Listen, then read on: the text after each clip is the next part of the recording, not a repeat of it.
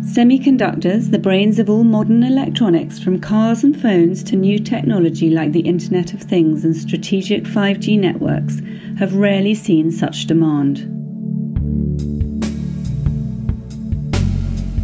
Behind the scenes, Treasury and finance teams provide these strategic companies with complex supply chains with the financial solutions they need to thrive.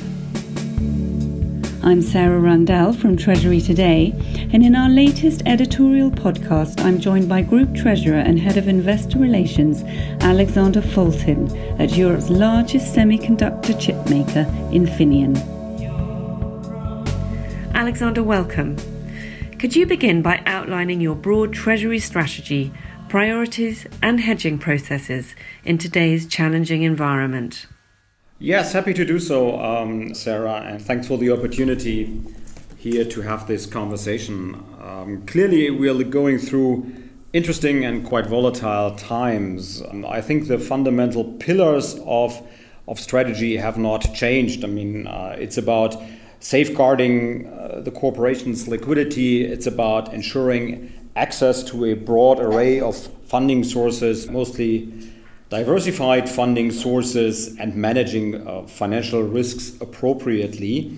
Uh, so, as we're going about this, I mean, we are obviously living in a low to no interest rate environment, or rather negative interest rate environment, at least in the Eurozone, um, which has, let's say, uh, pros and cons to it. Of course, it's challenging to manage the liquidity. Um, we, we opted, as Infineon, we opted for giving um, cash preservation the priority, which means we do incur negative uh, interest yields or rates these days. On the flip side, it's a relatively benign environment uh, for, for funding costs. And as we have been going through the largest and most transformative transaction in our corporate history, namely the acquisition of a US based peer of ours, uh, Cypress Semiconductor, which we acquired for 9 billion euros last year. That is actually the more important part of the equation that we have access to, relatively speaking, affordable funding. So priorities for us is to yeah, navigate through this environment of let's say volatile times of underlying businesses that have seen quite a bit of gyrations, disruptions last year triggered by COVID, a rapid V shaped uh, recovery in most of our markets last and this year, and how we go about it. Looking into the future, um, the next, let's say, thing to watch from our point of view is the price levels. So we look at at inflation risks. Um, we are not yet actively hedging them, but we are certainly watchful. Um, in terms of interest rates, uh, we have hedged some of them looking at our refinancing agenda. So we locked in, but only a part of uh, the interest rate. So we actually choose to uh, hedge 50% or less of the expected exposure, with which we actually fared well, given that uh, market rates thus far took another drop from last year's highs. Uh, commodity side, is something that Infineon generally does not hedge, given that the base metals that we need, such as copper, aluminum, etc., tend to fluctuate with the overall economy. In other words, uh, when we see rising input prices, that's usually um, a point in time where we also, let's say, have good momentum on the business side and can adjust our output prices accordingly. You mentioned Infineon's 9 billion purchase of US chipmaker Cypress Semiconductor in 2019. Could you talk a little more about how you structured the financing here and the key considerations in that process? Our company, let's say, is structurally cash positive. That means that funding needs are really created by, by transformative events, such as a large scale acquisition. Um, Cypress very perfectly fits this bill and is a good case in point. Nine billion uh, was at the time we signed the deal actually corresponded to about half of our own market capitalization. So that put things into perspective. And you see from this that we are really talking about something big and transformative here. Our key pillar in terms of thinking about financing structure is the investment grade. Um, so we actually spend a fair amount of time and care involving also our rating agency upfront in discussing various financing scenarios and actually running a couple of these cases by them in order to be very certain what we needed to do in terms of equity debt mix to come up or to come out as an investment grade company. Going into the transaction, Infineon had um, had a capital markets rating of triple B flat. Um, we have, at the point of closing of the transaction, been downgraded by S&P to triple B minus, which is also our current rating. In other words, we have managed to stay within the investment grade. We have achieved that by a mix of debt equity funding of about one third, two thirds. We put in the equity first, uh, three different transactions, uh, two straight capital raises or share placements, one issuance of a hybrid bond, which in our case, as we have structured it, is accounted for as equity and also receives equity credit from the rating agency. The rest, the two thirds, came from uh, debt financing. Uh, we tapped the European bond market first and uh, very recently have issued or printed a US private placement, so filling, filling uh, with capital markets the debt portion that originally got funded from our uh, commercial and investment banks. Meanwhile, uh, the, the rating agency has actually uh, put us back on, on a positive outlook, so there are there is the perspective of returning to the triple B flat scenario that we uh, that we started with. Um, so when I say two thirds, one third, it means that of the nine uh, billion, roughly six billion coming from the from the debt side, and that's where the the interest rate environment uh, certainly did have a lot of let's say impact uh, in terms of bringing funding costs down. Uh, we have funded ourselves all the way up to 2033, so uh, for 12 years now. And certainly the 10 or 20 basis points different here is something that is, that is felt throughout uh, such a long period of time. Could you talk a little more about why preserving your credit rating was such a priority? Was this the most ambitious deal your team has ever done? That is an absolutely fair statement, uh, Sarah. I mean, the company here is 20 years old. Uh, we got uh, we got carved out and IPO'd from uh, from Siemens uh, back in uh, 2000. Went public under the name of Infineon, and since then. this has been the largest transaction, actually by far. The second largest was three times smaller when we when we did it. So, in that context, the investment grade rating really was pivotal for us. Um, not even in the first instance to guarantee um, to guarantee uh, affordable funding costs, but uh, in the first place to have access to the funding, uh, to to get uh, the sheer volume necessary uh, to actually fund this this acquisition. Um, so for us, it was uh, quite visible that that in sub investment grade you run the risks of of markets being either temporarily or totally closed and unavailable. Um, one case in point is the bond buying program of the European Central Bank which has helped us and other companies funding or guaranteeing a stable funding mechanism throughout uh, the period of the pandemic because the uh, the buying mechanism and you have the equivalent also from the Federal Reserve in the US is open for investment grade rated companies and as such the ECB certainly uh, played an important role in building our order book at the time of last June when we when we issued uh, the first uh, euro bond under our newly established EMTN program. We raised 2.9 billion.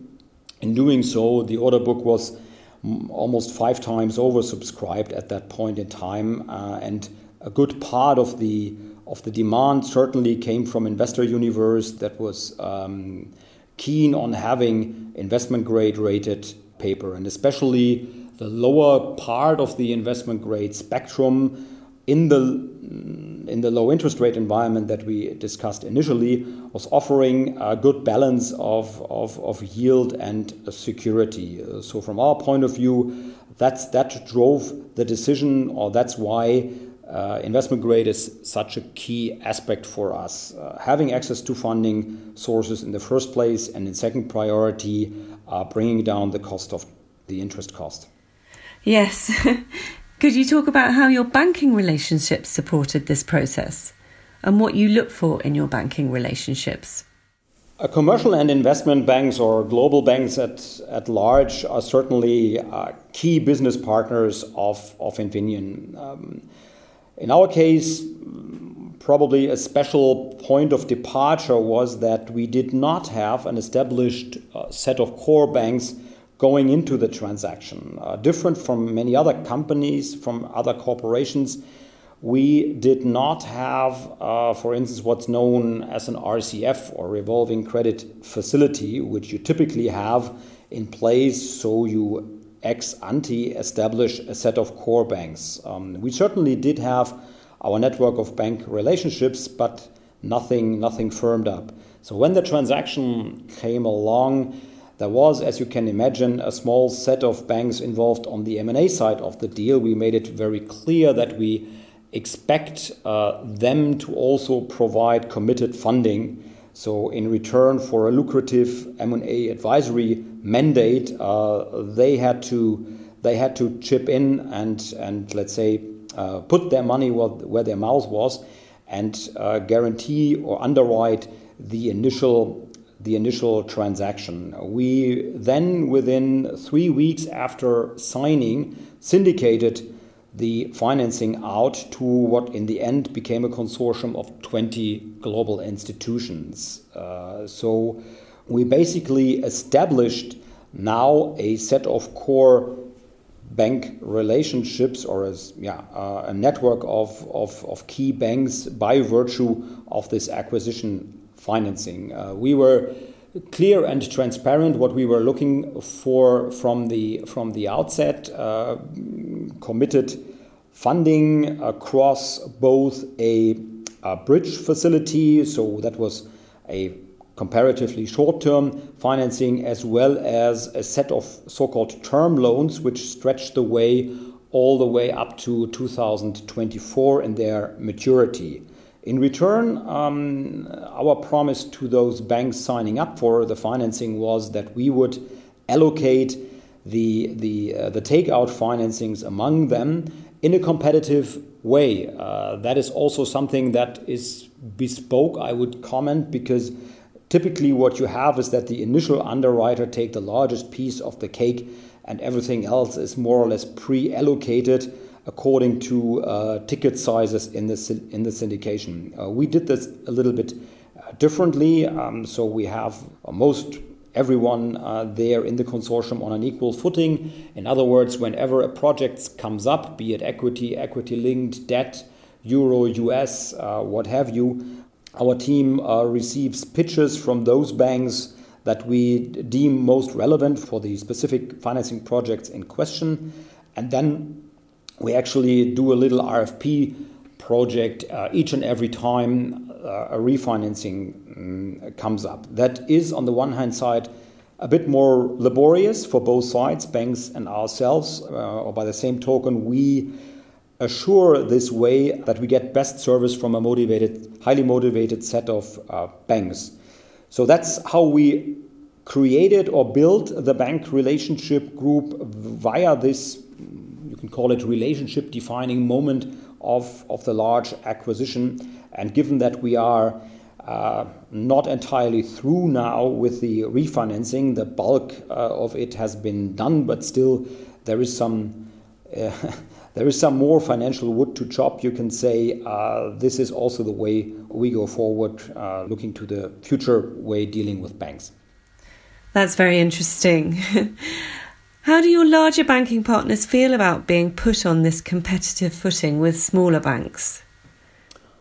I would say uh, there are certainly different views. Um, if you ask different people about our uh, approach, mm, we think it's fair in the sense that, let's say, the the the the, uh, the ultimate commitment is is the same. Uh, so whilst there have been an initial underwriting and a certain initial risk that the, the M&A advisors uh, took, that has been let's say, rewarded also with the M&A advisory mandate. Um, following that, following the syndication, um, most banks are on an equal footing, and those that are, in terms of their commitment, and uh, yeah, that that uh, creates, let's say, a level playing field for everyone uh, to to compete. And actually, if there was a kind of quarrel or complaint raised, my response would be that the banks typically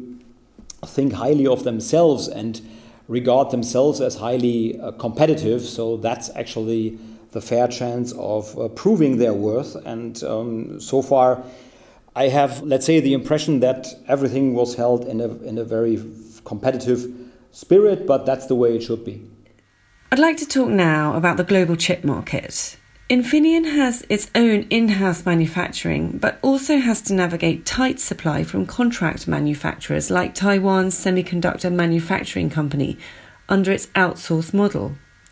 How does Treasury support the company as it navigates the current supply demand dynamics in the chip industry?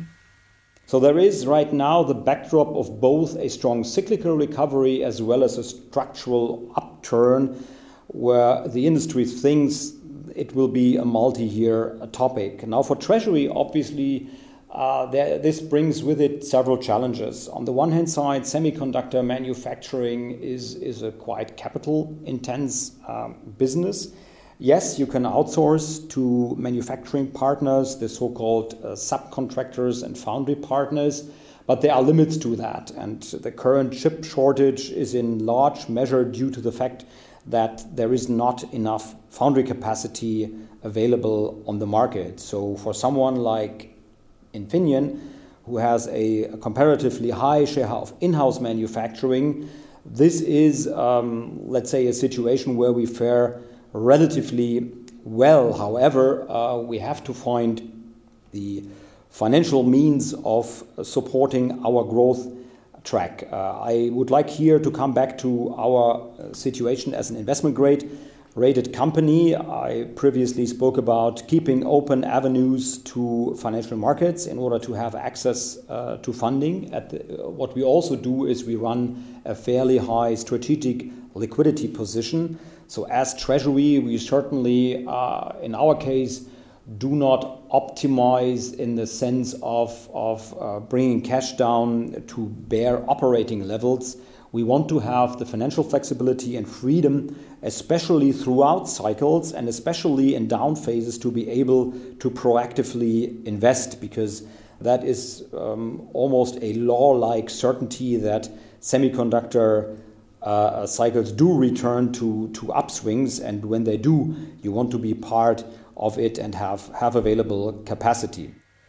What is Treasury's role in working with Infineon's customers to ensure a smooth supply chain?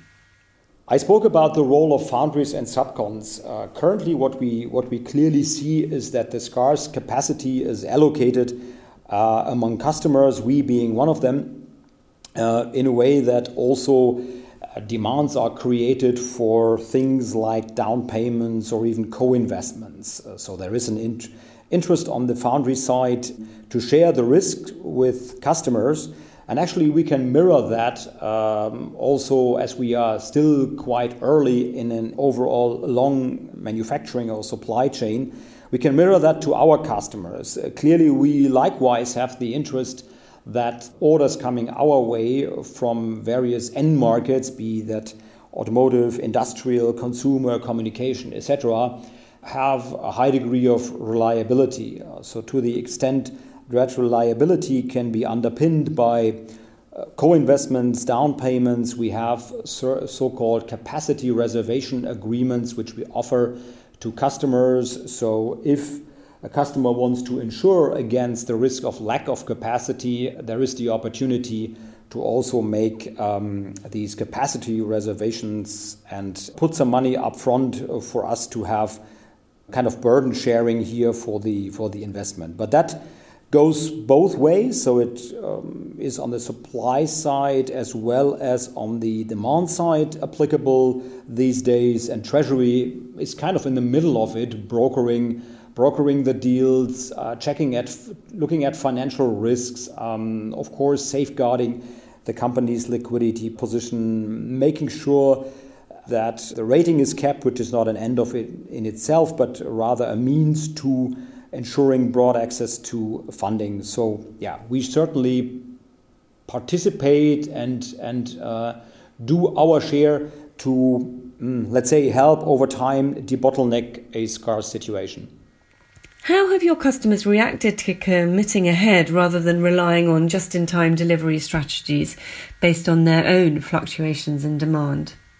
I would say there is a general realization of what the value of a resilient supply chain is. Um, that is certainly one lesson the COVID year 2020 has taught us all that delivery certainty um, has a high value. Um, we, we always say the, the most expensive chip is the one that you cannot produce, and you certainly don't want to have line downs, for instance, for 40 to 50,000 K cars if a uh, four or five euro or dollar component is missing. Um, so, in that situation, clearly there is a common perception that we uh, collectively have to firm up the certainty of supply. Uh, so, clearly, I mean, these discussions are not always uh, easy, but there is an understanding that, that the capital intense nature, especially of our business and the cycle times that you have.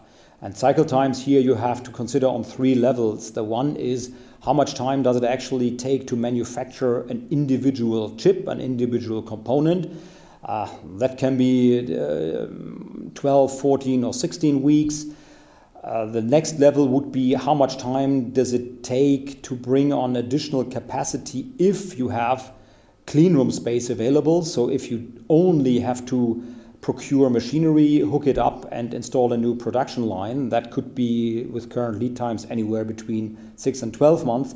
And how long it actually takes to bring entirely new capacity on stream if you have to build a fab. So if you have to build a clean room, which is a multi-year endeavor. Um, so in that sense, there is uh, a certain understanding that burden sharing needs to be done here. Alexander, thank you so much for such a fascinating insight.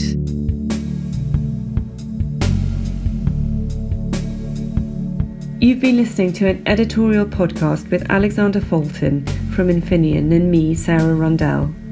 Don't forget to subscribe to the Treasury Today podcast channel to get further episodes in this series. You can find us wherever you get your podcasts.